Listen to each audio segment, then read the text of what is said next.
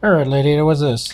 There's some beautiful color bars. Uh, this is the color bar demo um, register setting for the ICN 6211, which is the chip that I'm using to convert DSI from the Raspberry Pi 5 to this RGB TTL display, this 4 inch round 720 by 720.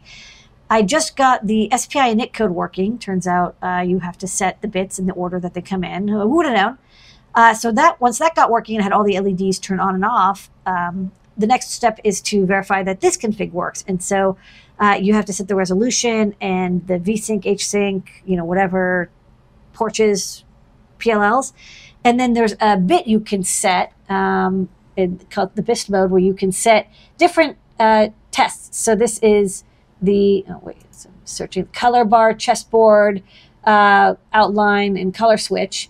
And these allow you to test that the TTL connection works. So I'm still not using data from the Raspberry Pi yet. This is just running directly from the ICN 6211. I am programming it using Blinka from the Raspberry Pi using I2C so I can like try all the different settings.